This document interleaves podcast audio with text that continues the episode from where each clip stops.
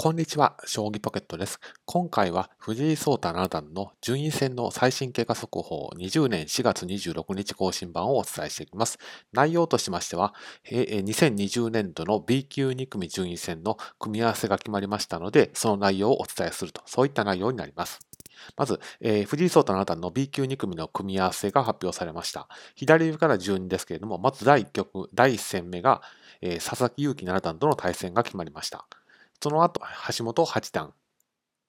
鈴木大輔九段、谷川浩二九段、村山七段、北浜八段、野付八段、中村九段、久保田七段、中村七段と。合計10名の方と対戦することが決まりました。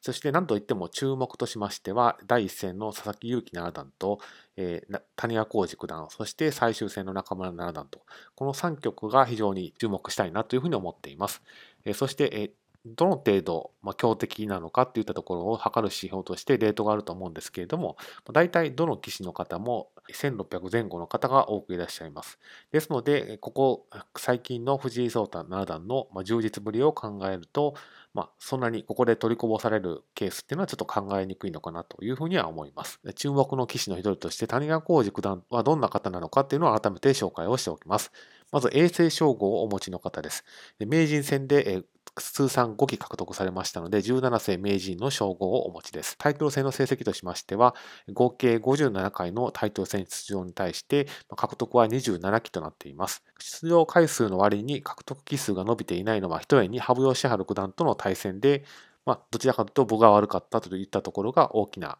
まあ、要因になっています。一方で、現在の現役の棋士の方でタイトル戦への出場が57回も達成されている方は、谷川浩司五段の他には、羽生善治九段しかいません。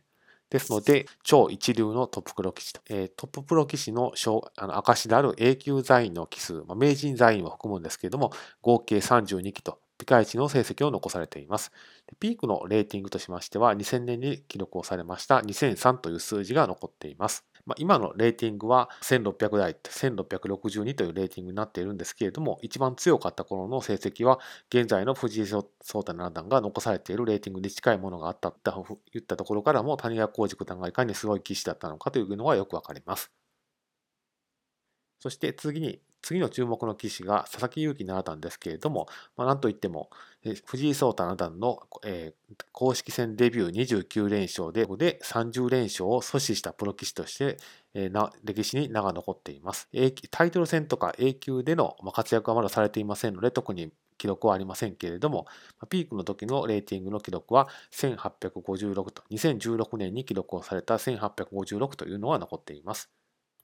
中村七段の一番大きなまあ、注目すべき記録としましては、2011年に記録をされた、まあ、年度勝率が8割5分1厘というところ数字です。この数字は現在、藤井聡太七段でさえも敗れていない数字でして、まあ、現在も中原誠16世名人に次いで史上2位の記録として、でそれのみならずタイトル戦でも出場されていまして、4回のタイトル戦出場でタイトル獲得は1期果たされています。A 級の在位はまだされていませんけれども、まあ、レーティングですと、まあ、ピークは2012年に記録をされた1868という数字が残っています。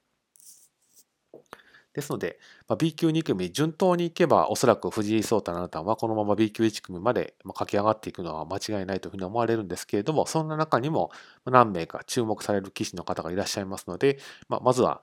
中断している状況なんですけど、順位戦が開幕するのが非常に待ち遠しいなというふうには思っています。